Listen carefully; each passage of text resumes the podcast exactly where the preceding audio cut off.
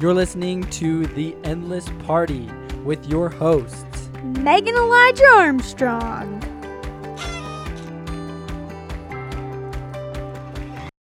Hello, everybody, and welcome back to episode 40 of The Endless Party. Today, we're going to share the principle of living each day in a day-tight compartment. Yep. And this is a principle that's actually taught by a plethora of successful gurus, people. Yeah. Basically. Yeah. Do you want to explain what it means, Lige? It's just the understanding that you should never dwell on the past and look to the future, right? Yes, definitely set goals and aspire for greater and better things than you currently possess. But the understanding is simply that each day, all of your energy and all of your effort should go into accomplishing the tasks of that given day. Yeah, I think it's pretty cool because it helps you just to kind of lock into life in the day, and instead of, you know, worrying about yesterday or tomorrow, you're just stuck in today, and your mindset is, what can I do today? How can I live my best life today? You know, what does that look like? Yeah, no, absolutely. Like, excuse me, Dale Carnegie. He wrote a book called How to Stop Worrying and Start Living. And the whole premise is basically this understanding that people, like, worry themselves to death. Like, literally the biggest reason for the health problems that most people have, like, I think it's like over 70% are all mental problems, right? Yes. And those cause the physical problems. And the reason I bring this up is because a lot of times people worry to the point about things that may not ever and probably will never happen. Right. And because of that, they're worrying about the future. They're worrying about, okay, well, what if everything goes sideways tomorrow? Well, don't focus on tomorrow. Focus on today. Focus on what you can accomplish today at any given time. And it's kind of interesting because we've actually been really able to implement this principle into our own life, and it has done wonders. I think it's totally been out of necessity, just out of our absolutely like situation. Seriously. So to illustrate this and why we've had to really implement this, it was like Meg said, out of necessity. It was like either we do this or nothing happens. Yeah. And this comes with the fact that we are pregnant with these two little angel babies. And they're, you know the exact term. They're monochorionic diamniotic. So it means that they're identical twins and they share a placenta but not an embryotic sac. Yes.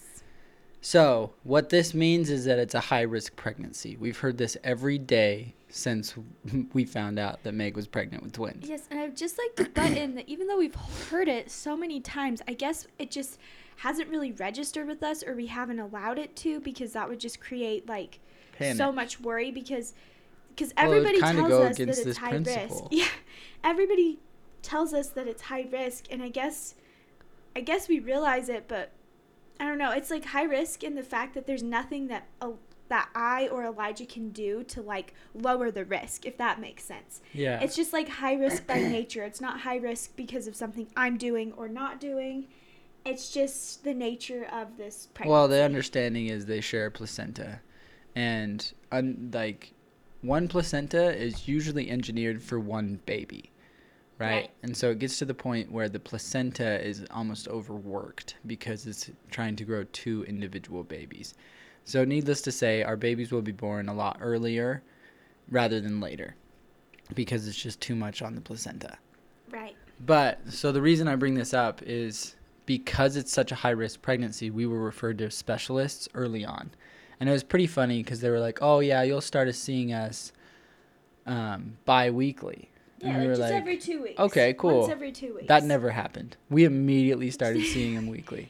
And mind you, this doctor's office is 45 minutes away. So every time we go, it's an hour and a half of driving, and then it's like we're there. 2 to 5 hour appointment. Yeah, we're in there so long. Yeah.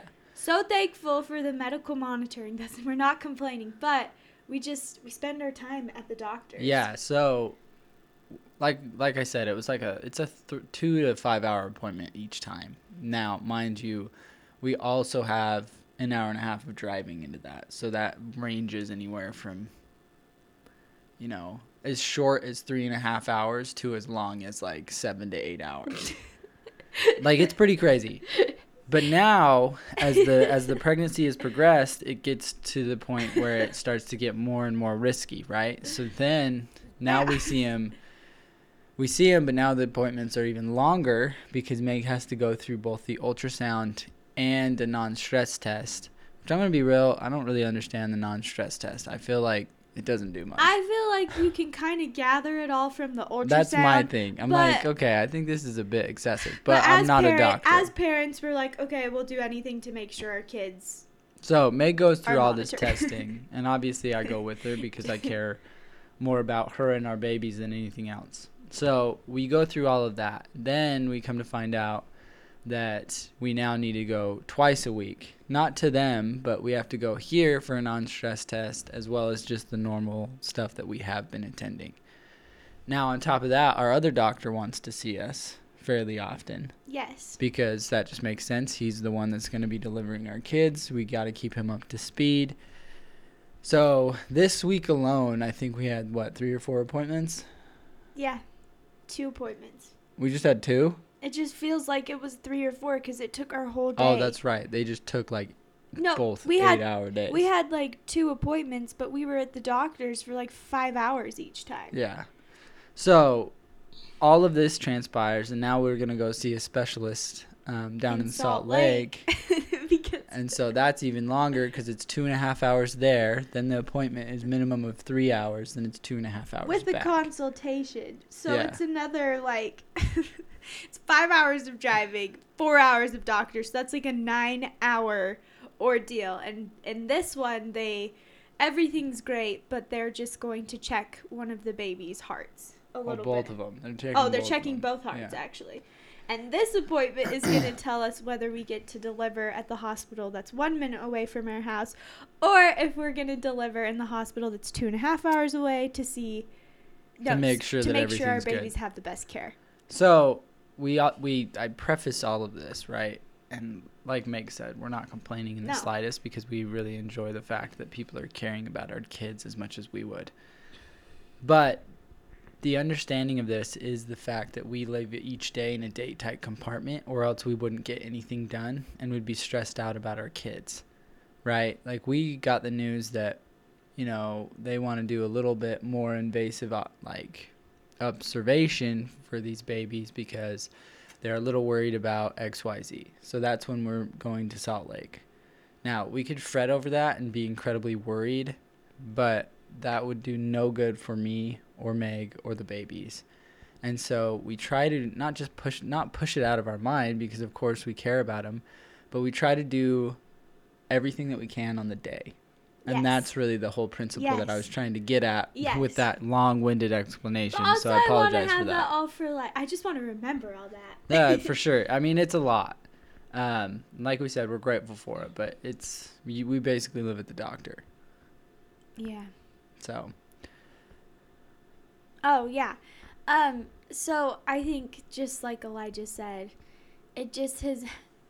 I just have been trying to, as we've gotten into more appointments and they've been longer and they've taken up, the majority of our day, I think I've just been trying to focus on what I can do in that day. And, and I just have to be okay with the efforts that I can give and realize that it's enough, Because sometimes I get a little hard on myself and I'm why am I not being as productive or getting as much done as I would like to do? Missing 5 to 8 hours, makes sense. Well, it's our whole day, is gone. And then, because here's the thing, you get back and you've been poked and prodded and, I don't know, maybe I'm just a pansy, but I'm, pretty tired. Well, usually, here's what's interesting, too. So, Meg has to lay down for the ultrasound and... Pregnant women can't lay on their back, and the reason for that is the nurse gave us a perfect illustration of that. She says it's like putting a bowling ball on a garden hose. Yeah, and so what that means is there's this like valve or vein or something that leads directly to the heart, and then the heart supplies everything with oxygen, right? Mm-hmm. All the oxygenated blood. Yeah. Well, when you have the babies and you're laying on your back, it's cutting off that blood supply. So then all of a sudden you feel like you're going to pass out. Yes. And so she's on her back for like hours, right? Yeah. And she can like kind of be propped up on her side, but like it's not that comfortable. No. I mean, it's okay. And then you have somebody pushing this ultrasound as hard as they can to get a register on the baby. It's like super emotional to like have to take in the news of your kids, I think. Well, a lot of times, yeah. I try to stay calm, but it's just emotional because I just want them to have the best chance and to be healthy and to be happy. And if there's something that appears that is not going in that direction, then you kind of, I don't know, I just get a little bit, you know. And so it's a lot to deal with. But Meg, as Meg was expressing, you know, one, this principle comes with the understanding that you need to cut yourself some slack at times when you have a lot going on. You know, maybe you didn't get everything done that you needed to get done, but as long as you got the most important things that you needed to get done, in addition to the things that take up your top priority, great. But then you can let go of some of the things that don't need as much attention. Yeah, I agree. You know, so like we've had to learn that, yes, absolutely do the things that are of utmost importance to you and your future and your family, but then be able to let go on those given days, not every day, but on a handful of days that something more important, like doctor's appointments, that take up your time, and be able to just be like, okay, this is what I can give today, and that's enough. Yeah, absolutely. I think I just wanted like also emphasize a couple of other things about this principle. It's like, one, it's in the day-to-day that you're able to make your world. You shape your life hour by hour and day by day, you know? And instead of looking towards, you know, the future as, oh, you know, I'll have made it when I have X, Y, and Z. It's like, no, it's all about the world that you're making today. It right now. Yeah. It's not all about the world you're going to make. It's all about the world that you're making today. What are your choices doing today? You know? And I think, too, there's just something so beautiful about this principle, too, because it helps you to just focus on the journey. And I don't know. I just think it's important to, like, not lose sight of that because it just can get so easily lost in the rush and the hustle and bustle of life. And I think we're learning that, you know, as our schedules have gotten a little bit more busy with, you know, the medical appointments. And then the last thing I wanted to say is I think the thing that has kept us so grounded and so okay as our schedules have been thrown through a loop is the fact that we get up and we do, you know, we take every day, you know, I can actually say this, we are getting up before all the appointments and before the crazy day begins, and we take time to be still, and we take time to exercise, and we take time to take care of ourselves. And I think without this, I would be going nuts right now. No, but absolutely. Because we do that, it's like, I don't know, and that helps me live in the day-tight compartment too, because I just start my day off so right that it makes it more, I don't know, it's just easier for me to just accept the events of the day as they like go on. Well, and that was my whole like premise, is that you need to make sure you're taking the things that are of utmost importance. And for us, those are the things that we're taking care of our health spiritually, physically, mentally, and emotionally. And we have to do that every single day. And I think, I believe and I know that everybody needs to take care of those things on an everyday basis. And for us, they are of utmost importance, and I think if everybody was able to pattern their lives on that understanding, they would be the utmost importance to them as well. But like Meg said, by doing those, taking care of those four areas of our life, we're able to handle everything else that comes our way, and that we're able to live each day truly in a day-tight compartment. And I just want to reemphasize the understanding that Yes, set lofty goals for yourself. Yes, dream about the future. That's one of the things that me and Meg love to do. But realize that, like Meg said, you build that future day by day. It's not going to be some monumental event that you accomplish just willy-nilly. It's the small and simple things on a daily basis, and that's only accomplished by focusing on the small things that you can do each day, not focusing on the giant thing you can accomplish over a month or a year or 10 years. Yeah, I think that's beautiful. I think that's all I wanted to share today, so. Cool. Well, live each day in a date-tight compartment, guys. Yeah, we'll see you later. Okay, thanks, guys. Bye.